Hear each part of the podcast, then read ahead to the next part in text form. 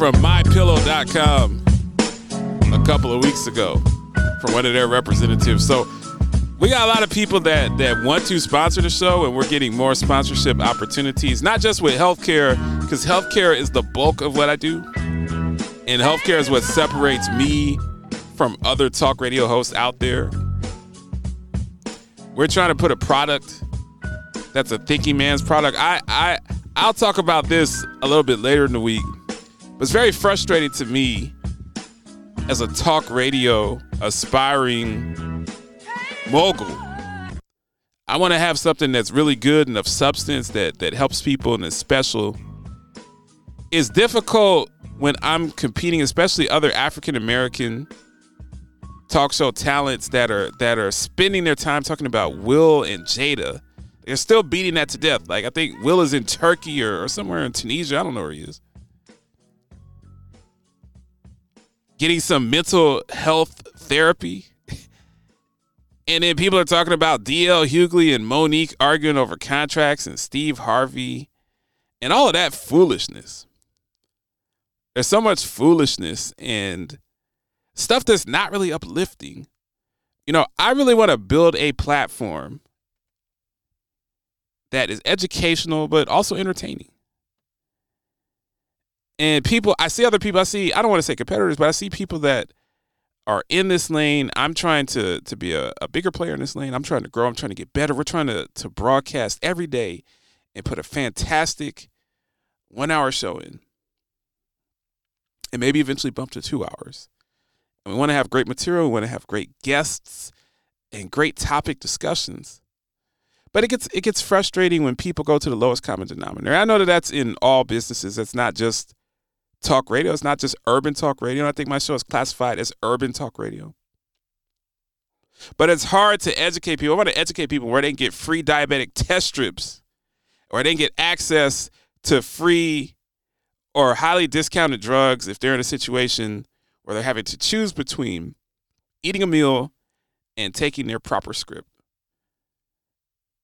Trying to educate people about what's going on in community and discuss especially how health plans and leaders within the community can unite and build a better mousetrap.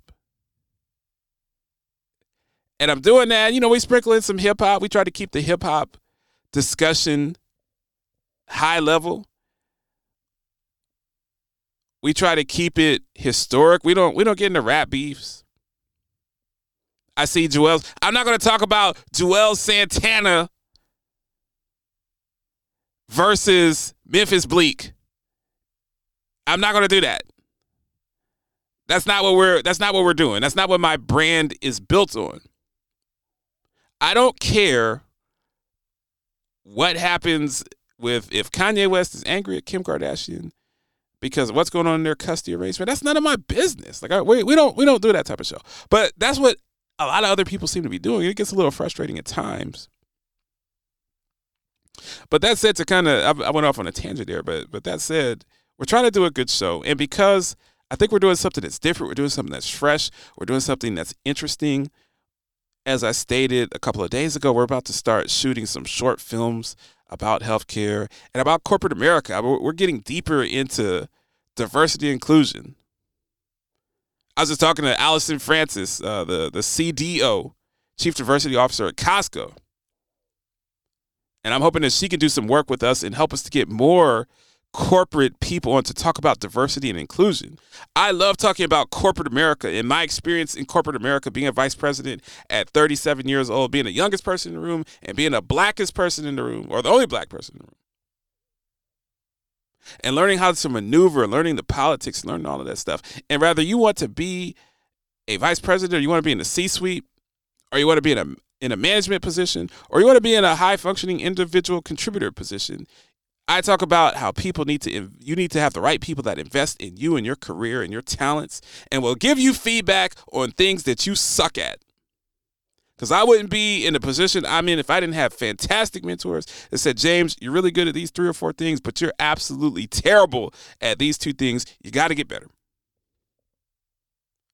So we put a show together every day that I think is a a show that has some interest and we're we're drawing a good audience and, and we're reaching close to you know we're reaching actually over 300,000 people a week. Very pleased. But I got a I got an email so we get more people to want to sponsor the show. I got an email from My Pillow about perhaps sponsoring the show. And I wasn't expecting that. So I got a I got an email from mypillow.com and a representative at mypillow.com and said, "Well, hey, would you be interested in maybe talking to us about doing some sponsorship for the show?" And I said, "Absolutely, unequivocally, irreversibly, hell no." I wouldn't care if my pillow I I I have a brand or something. I can't I've said all the time. I've had I've had people from liquor companies reach out to me too about sponsoring the show. And I was just like, look, man, I can't I can't have I can't talk about healthcare and I can't have CEOs on people like Jeb Dunkelberger and people like John Gorman and people like John Criswell, people that come on the show that are CEOs in healthcare, that are prominent, respected names in healthcare. I cannot have those type of people on the show and then run an ad for St. Ides malt liquor. Like I can't do that. I can't talk about social determinants of health and have sponsors like Upside Home and the Cook's Nook and US Hunger. I can't chase that with an ad for Skyy Vodka. That's that's not how this works. So a lot of people, especially are coming up and whether you have a podcast or a radio show or a live broadcast or whatever you do, people kind of sell themselves out to make a few dollars here or there, but you're but you're torpedoing your brand. And so when my pillow reached out to me, I was like, I I, I can't do business with you.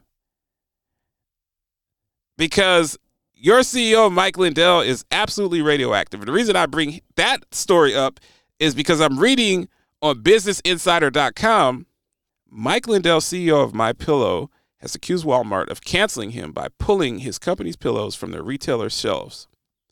In a call with Insider last Thursday, Lindell described a Zoom meeting in which he said a Walmart representative told him the company would start selling My Pillow products only online but not in stores. Quote, they dropped my pillow and it really hurt my employees because they were our biggest distributor, Lindell said. They were by far away number one. Lindell then called Walmart absolutely disgusting. That sounds like something that Trump would say. I don't know if Trump is working his teleprompter. While describing his pillows as one of the top selling products in the history of Walmart, which may or may not be true. During his discussion with Insider, Lindell said he heard My Pillow products would not be sold in Walmart stores about three weeks ago after returning from flying, quote, all over the country to deal with election stuff. It goes on, blah, blah, blah, yada, yada, yada. I tell them what I'm offering them, and I'm saying, why are you doing this? Why are you kicking us out and canceling us? Lindell said. When we're the biggest product, the biggest of all time. And he goes on to harangue discursively about their product. Now, if you actually go to the ratings for for Walmart's website, as of the time of this article being posted about a week ago, the My Pillow Classic Bed Pillow, which is their biggest ticket item, had 3.3 stars based on 2,804 reviews. Now, it's very possible that George Soros himself paid 2,800 people to give My Pillow a mediocre review. But it's just like I wouldn't do business with Mike Lindell. I'm not Walmart. I mean, I'm a nobody. But even I wouldn't take money from them. um, and I and I lean I lean right politically, as people know. But it's just there are consequences for your actions. Like when you when you peddle when you peddle a conspiracy lie, and you think that it's okay to storm the Capitol, and you just kind of gloss over the people that were injured or maimed, even killed, and, and and you think that it's okay for a bunch of guys in Viking helmets and Dixie flags to storm the Capitol and sit in Nancy Pelosi's office and say that that was justified because the election was stolen and that, and that President Trump won by a landslide. I mean, when you do that and you're and you're literally tearing at the fabric of democracy, there are consequences to that. I'm not saying that you can't believe that. If it was me, maybe I'd say, you know what? I think that the election was kind of a scam. I think Trump was done dirty. You know what? Game on 2024. We're going to be back. We're coming for that arse. It's not like the Biden administration is exactly sending people to Mars. I mean, President Biden is not having a great time. Kamala Harris is not having a great time. If Biden doesn't cancel student debt, he's toast. Whether it's DeSantis, whether it's Trump, whoever runs up against him in 2024, basically it's like a layup. But instead of doing that, you go to the whole anti-democracy card and and you're accusing the machines and, and you're bringing in George Soros and and the ghost of every of Che Guevara. I mean, you just you just can't do that. You can't do that publicly and be the CEO of a company. And when you get on that train, it's just funny. I try to stay apolitical on the show. I have some very centrist views. I lean right, but I voted Democrat at times. I voted Republican at times. I'm really not someone that's going to be angry at you for your political views. I think you have a right to believe whatever you want. But it's wearing thin. If you look at the last election cycle, people are tired of the of CNN calls it the big lie. Whatever it is, people are tired of it. People are ready to move on. People are trying to figure out. I don't have time to lament Trump getting screwed out of the election. What can we do? Because my gas is six dollars and fifty cents a gallon. How can we fix that? Paragon Seven Studios. Live from the Paragon 7 studios, you are listening to the Lance J Radio Network. Paragon, Paragon 7, 7 Studios. If